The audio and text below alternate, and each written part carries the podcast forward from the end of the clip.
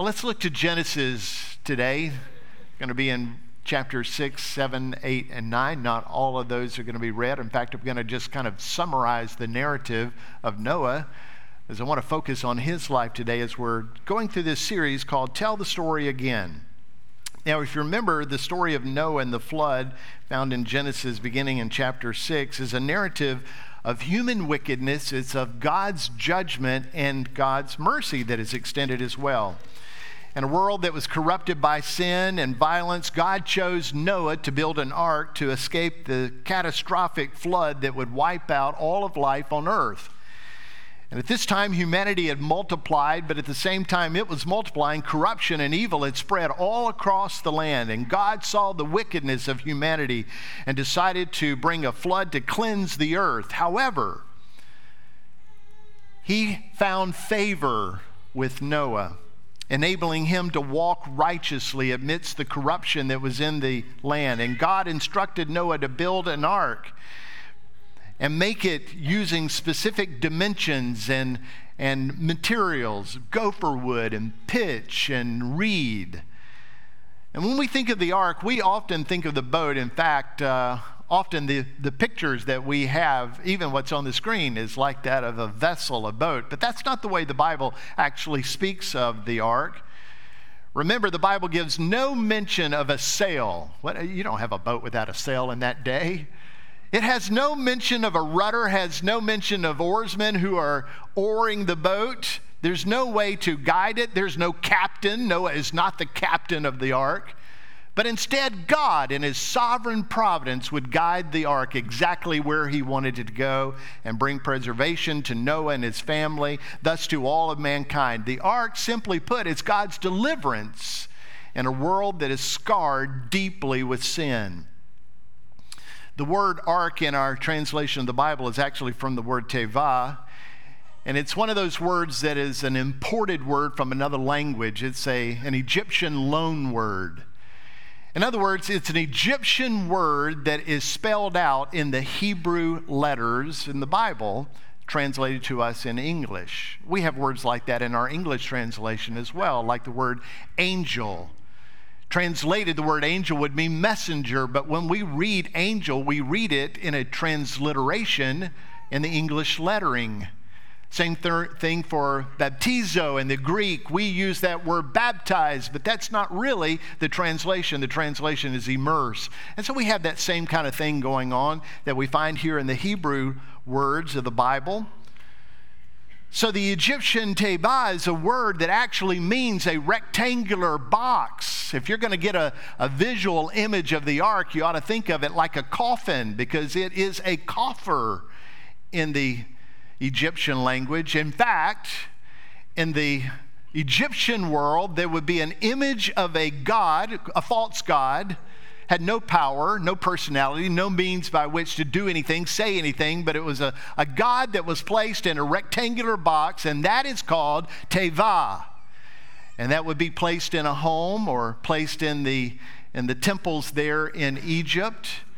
And so God has required the writer of, of Genesis, Moses, to use that word, teva, to describe this which he was putting Noah, the people made in his image, in this rectangular structure that would bring a preservation of mankind. And so he instructed him to build the ark 450 feet long, 75 feet wide, and 45 feet tall a huge structure, no doubt. And at the proper time, God would place Noah and his family, those people made in his image, and all the animals of the creation in pairs that God would use to repopulate the earth and place them in that ark and gave them freedom and, and protected them from the destruction. So Noah obeyed God's instructions and gathered his family, and he opened the ark, and the pairs came as God moved them to come and heeding his commandment. He, Noah, and his wife and his three sons, Shem, Ham, and Japheth, and their wives entered the ark just as the rain began to fall. And for 40 days and 40 nights, the skies fell with rain. And beneath the earth, it was opening up so that all the waters below would flood the earth along with the rain, and the waters rose and the mountains and all the earth were covered. The land, everything living, perished. And then, as the waters were receding, the ark came to rest on the Mount of Ararat. And Noah, by the instruction of God, sent out a raven and then a dove. The second came back with an olive leaf. And then it was that Noah knew that the world would be populated again. Finally, God called Noah and the family out of the ark, and he blessed them to be fruitful and multiply, establishing a covenant with them and marking the covenant with the rainbow which is cast in the sky now. It's a sign that he promised to never destroy the earth again by flood. That's the account of Noah in a summary version. Now, I want to just draw your attention to three things that intrigued me about Noah in the last several days. And the first is that the word, the, the Lord worked among Noah's family. This is not just a story about Noah, this is a story about the generations of Noah. Noah is the 10th generation of Adam through the line of Seth.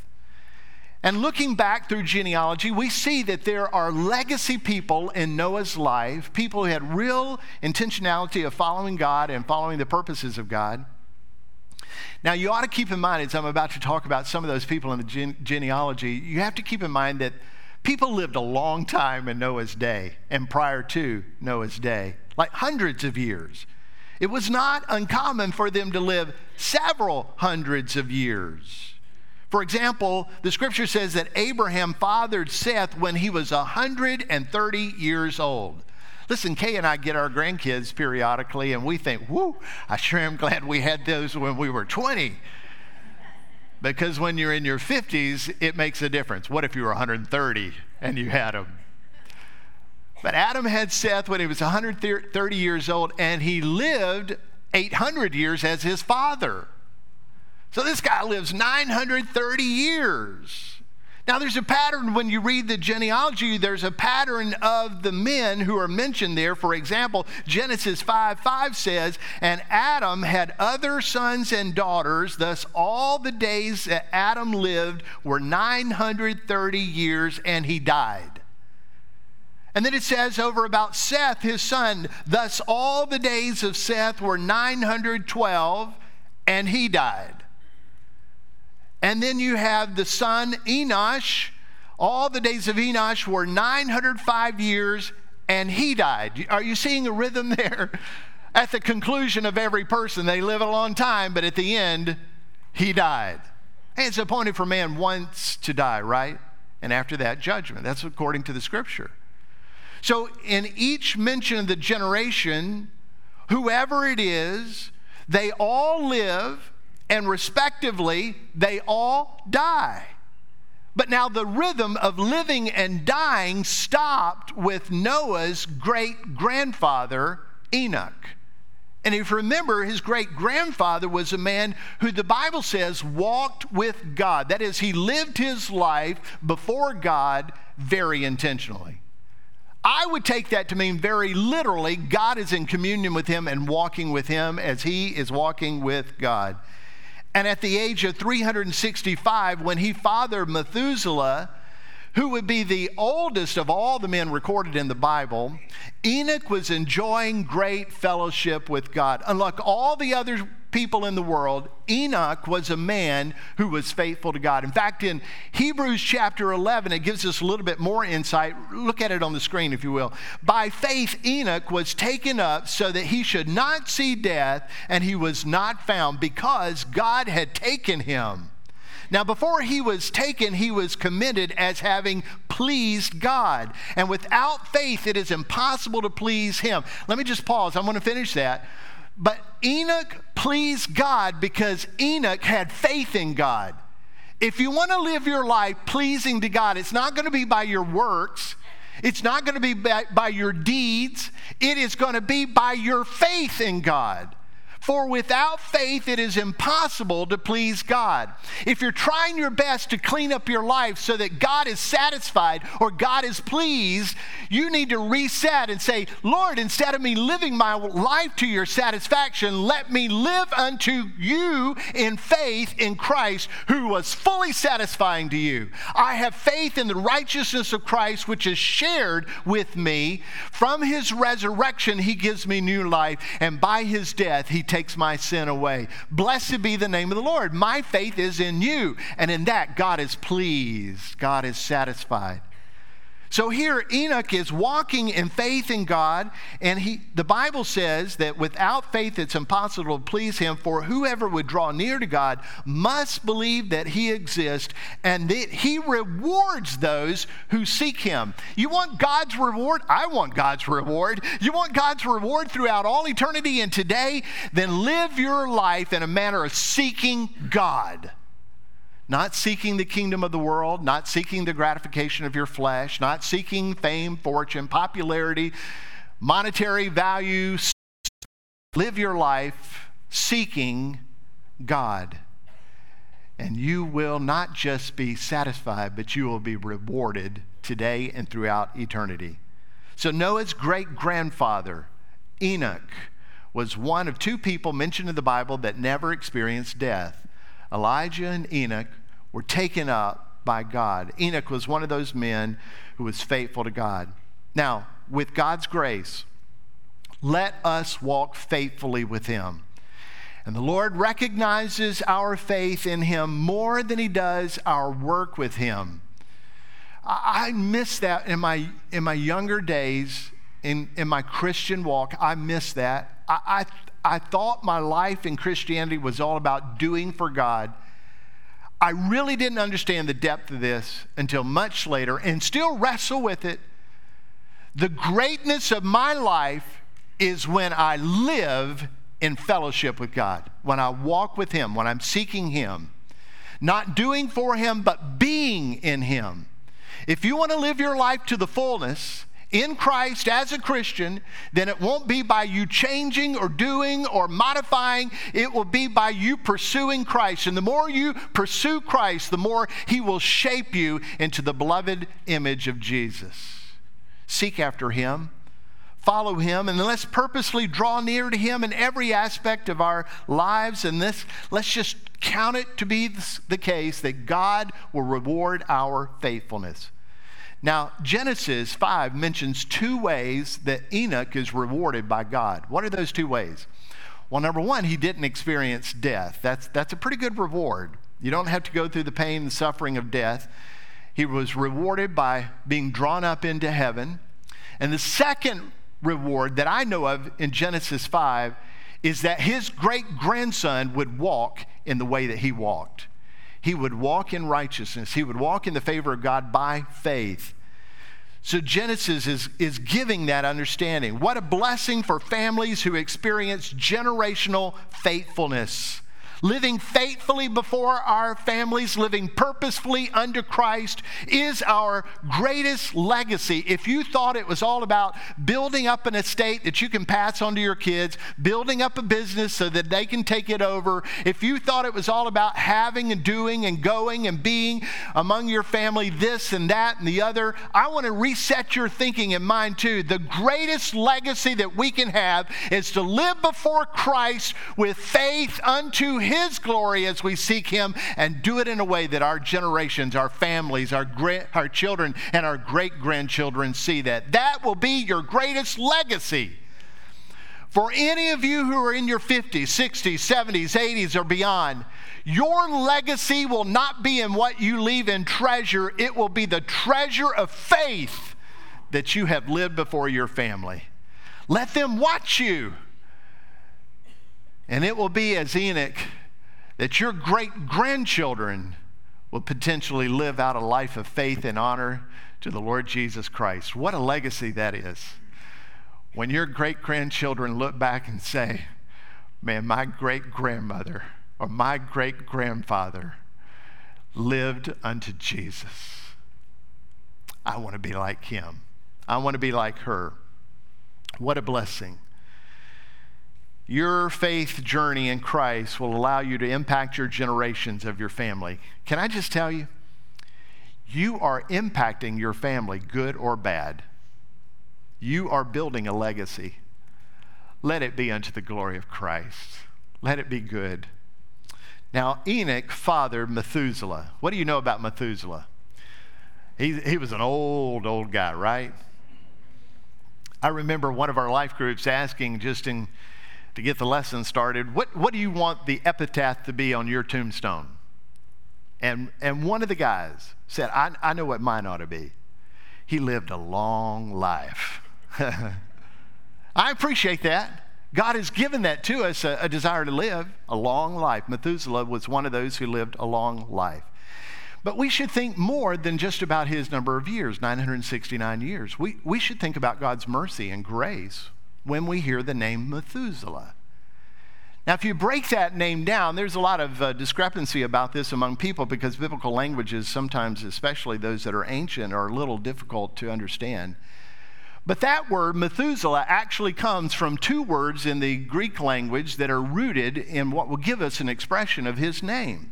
Meth or muth is a word that is just always described as death or dying. It is to die.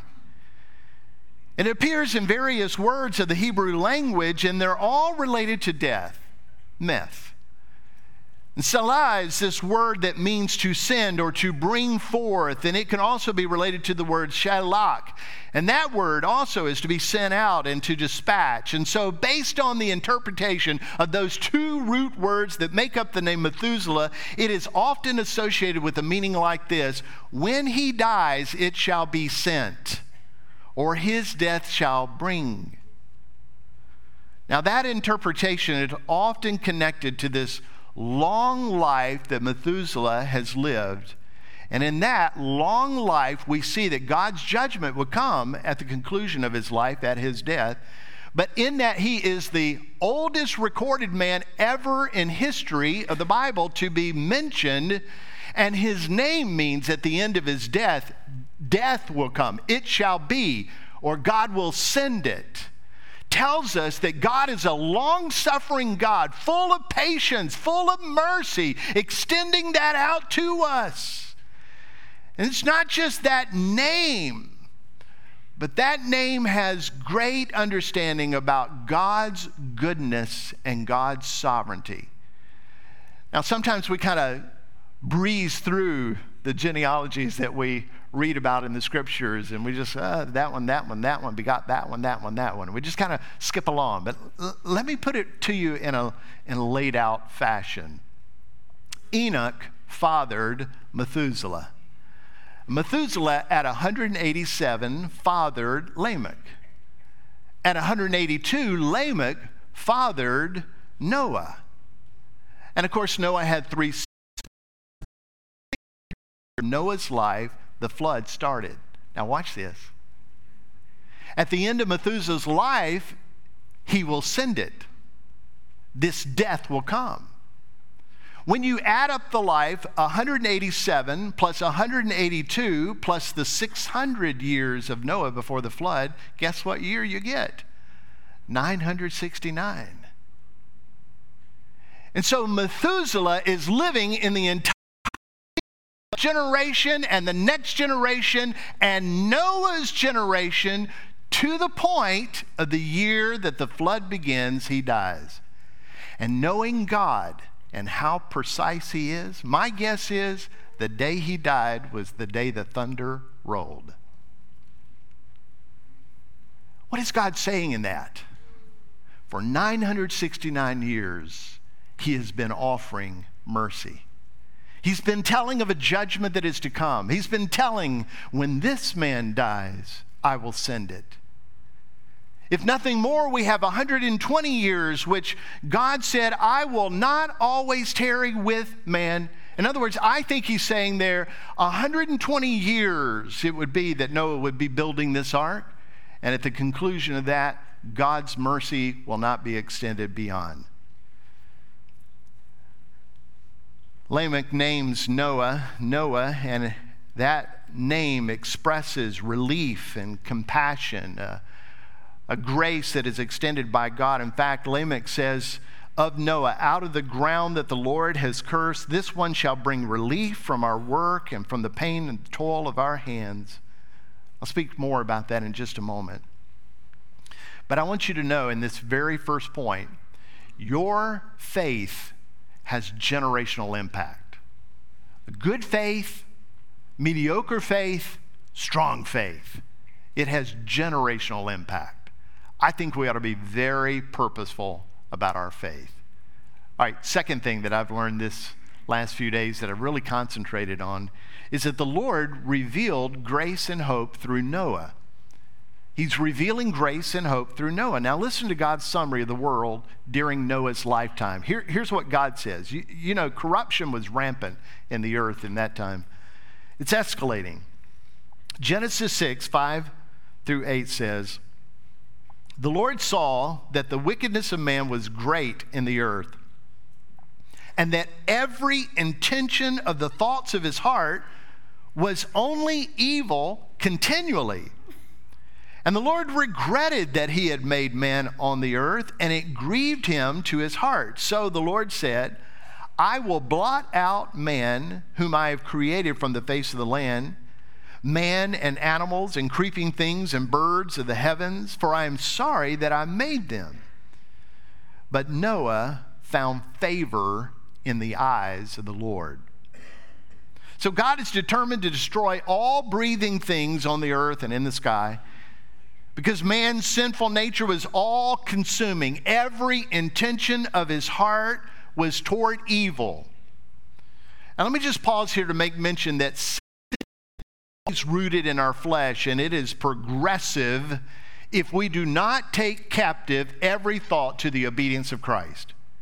If you just let it go on autopilot, your flesh will rule you and steer you right away from the fellowship that God wants to have with you. So you and I have to take every thought captive to the obedience of Christ. And if we don't take that thought captive, the flesh will take over. It will consume us, as it was in the generation of Noah, where every intention of the heart was toward evil we cannot let that be. Let me just remind those of us who have faith in Jesus Christ we are made new in Him.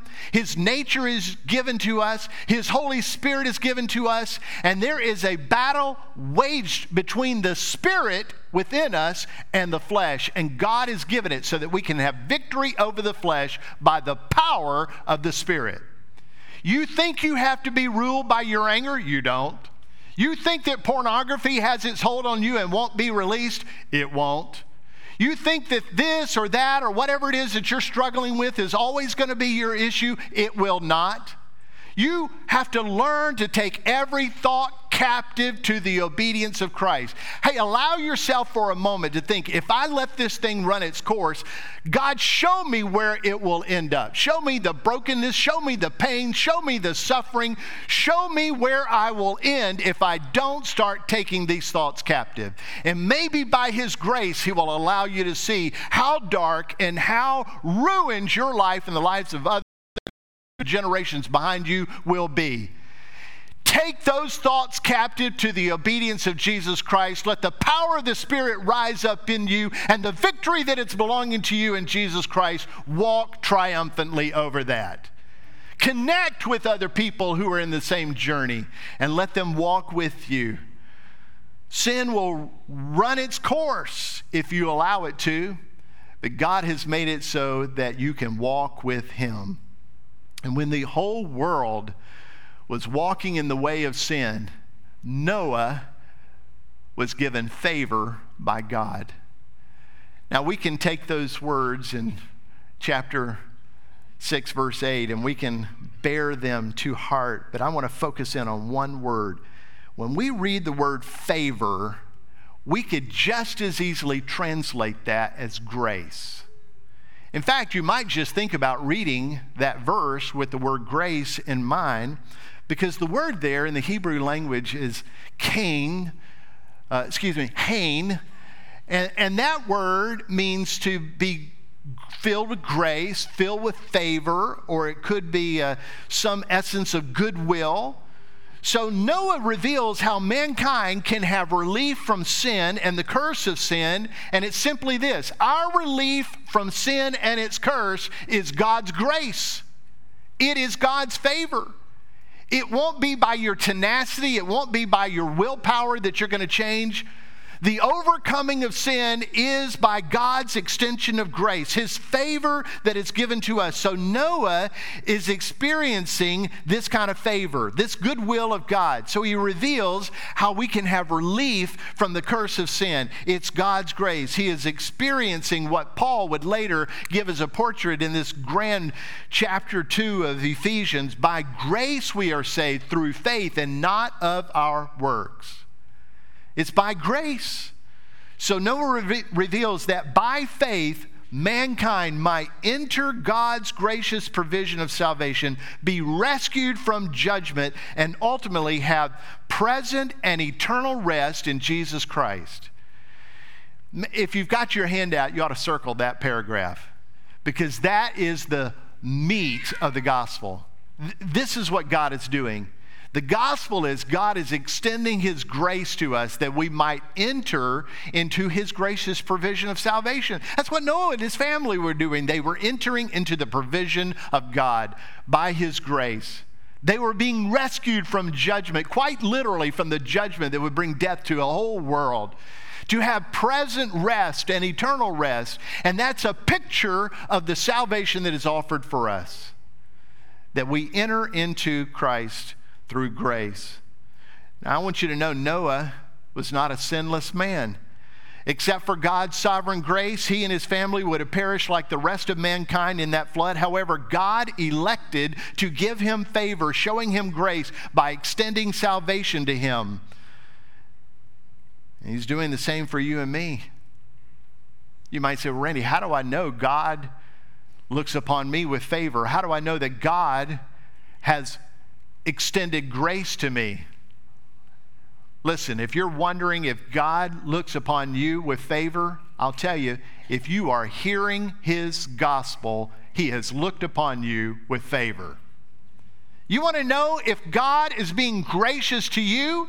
If you are hearing his gospel, he is also giving you grace that you might have faith to reply to that gospel message. That's God's favor.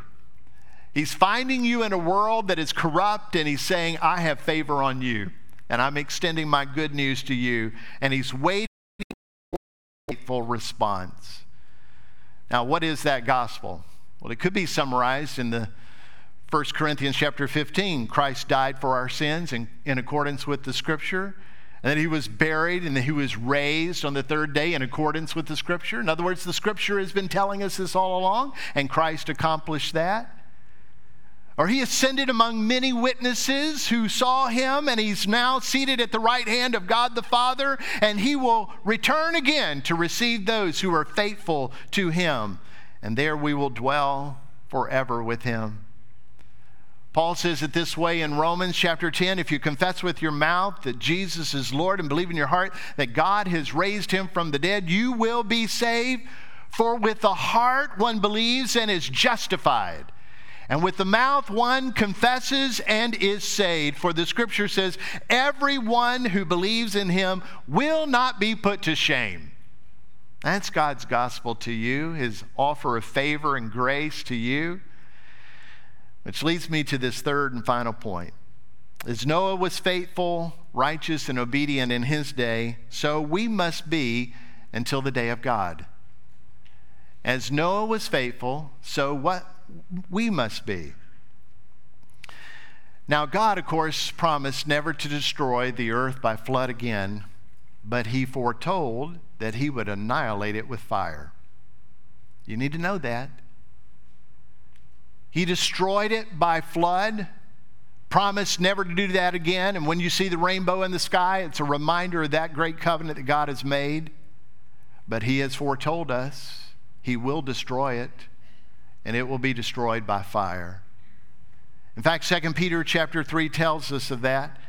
But the day of the Lord will come like a thief, and the heavens will pass away with a roar, and the heavenly bodies will be burned up and dissolved, and the earth and the works that are done on it will be exposed. And since these things are thus to be dissolved, what sort of people ought you to be in lives of holiness and godliness, waiting for and hastening the coming of the day of the Lord, the day of God, excuse me, because of which the heavens will be set on fire and dissolved, and the heavenly bodies will melt as they burn. The day of the Lord is coming. Therefore, we ought to live our lives in holiness and godliness, doing the work of the Holy Spirit that He has called us to do to the glory of Christ Jesus. So, Noah was a man who lived in a time of wickedness. It's saturating the earth. Every intent of the heart was toward evil. And even though the Western culture is depraved and violence racks our communities, we don't know the depth and the width of depravity like the day of Noah. Even so, Noah lived in stark contrast to the people of his generation. Although God vowed to destroy mankind and all creatures and in the heavens that breathe, saying, Everything that is on the earth shall die, he gave grace to Noah and with grace, the Bible characterizes Noah as a righteous man, blameless in his generation, somebody who walked with God just like his great grandfather Enoch. Noah was a man of righteousness who preached the way of righteousness. He was a man of obedience who put his faith to practice and action, preaching righteousness as he's building the ark. Some would say it would take as many as 120 years to build that vessel. He was a man of faith. Hebrews defines that he had assurance of things hoped for, confident in the things not seen. Noah was a man confident in his resolve that God was going to fulfill his word. So every year, he built that ark. He built it far away from the ocean, and he built it without ever seeing a drop of rain like you and I experience now in our time. Can you imagine the attacks that came against Noah? You, you think you and I have attacks? Because YouTube might bump us? Because uh, Facebook might block us? Because X, the old Twitter, would take it away? That's, that's not persecution. Listen, I can only imagine the attacks that came against Noah. Wicked men berated him, but he kept on building. Evil men pursued him, but he kept on preaching. Abounding temptation pummeled him, but he determined to be pure. No doubt the devil and his horde rebuffed him, but he righteously obeyed the Lord Jesus Christ. Imagine the internal attacks that came against him. Exhaustion came, but he pressed on in the strength of the Lord. And discouragement must have haunted him, but he honed his heart with the message of the Savior. And when time seemed to drag on, construction turned from days to months, and months to years, and years to decades, and decades to a century. He continued to be resolved and pressed towards faithfulness to God, just like Methuselah had told him, It shall be when I die, it will be sent. And ever since that time, when he might wane, he looked to God to protect. Spirit will not always abide with men, for the flesh, in the flesh, his days shall be a hundred so, Meadowbrook, you and I need to be a whole lot like Noah. We need some Noahs in this congregation. If it were that we were to model our lives like Noah, there would be no better rule to follow than Genesis 6, verse 9. Let us bring, let us be righteous people, blameless in our generation, and walking daily with God. That's what you and I are called to be righteous people. People that live in a way that nobody could accuse us and it hang, that it stick. Walking with God daily. No matter the culture's degradation, let's stand in contrast to the culture. Let's live in righteousness. And when the world is filled with lies and deceit, let us not sway from being steadily grounded in God's Word, the Bible, His truth. And even when so called wise people claim the foolishness of the gospel, let us faithfully cling to the old rugged cross. And let us point out there's an empty tomb. And let our eyes be cast to the eastern sky, knowing that he is coming again for those who are faithful unto him. We are people of grace, pursuing the way of Noah because we recall the words that were spoken of our Lord and Savior, Jesus Christ, before his death and before his ascension. He said, Heaven and earth will pass away, but my words will not pass away. But concerning the day or the hour, no one knows, not even the angels of heaven, nor the Son, but the Father only. For as were the days of Noah, so will be the coming of the Son of Man. For as in those days before the flood, they were eating and drinking, marrying and giving in marriage until the day when Noah entered the ark, and they were unaware until the flood came and swept them all away, so will be the coming of the Son of Man. That's the, the purposefulness for which we live in the way of Noah, living in the way of Christ. In God's grace, we must be faithful, molding and modeling ourselves purposefully after the generations that we find in Noah's life. May our generations, our family, see the same in us. We are to be examples of God's grace to the world that is so desperately in need of hope, and therefore, let us press on with faithfulness. Let us live in righteousness and let us do that which is obedient to the glory of Jesus Christ. Let's pray together.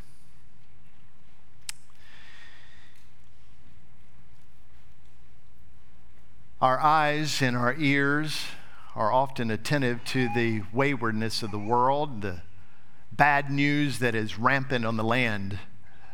But today we have been reminded that we have one purpose living in your grace with faithfulness and obedience, walking righteously with Jesus, doing the work he's called us to do.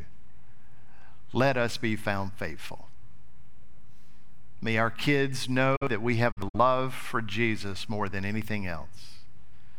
May our grandchildren see that our purposefulness in life is the kingdom of God.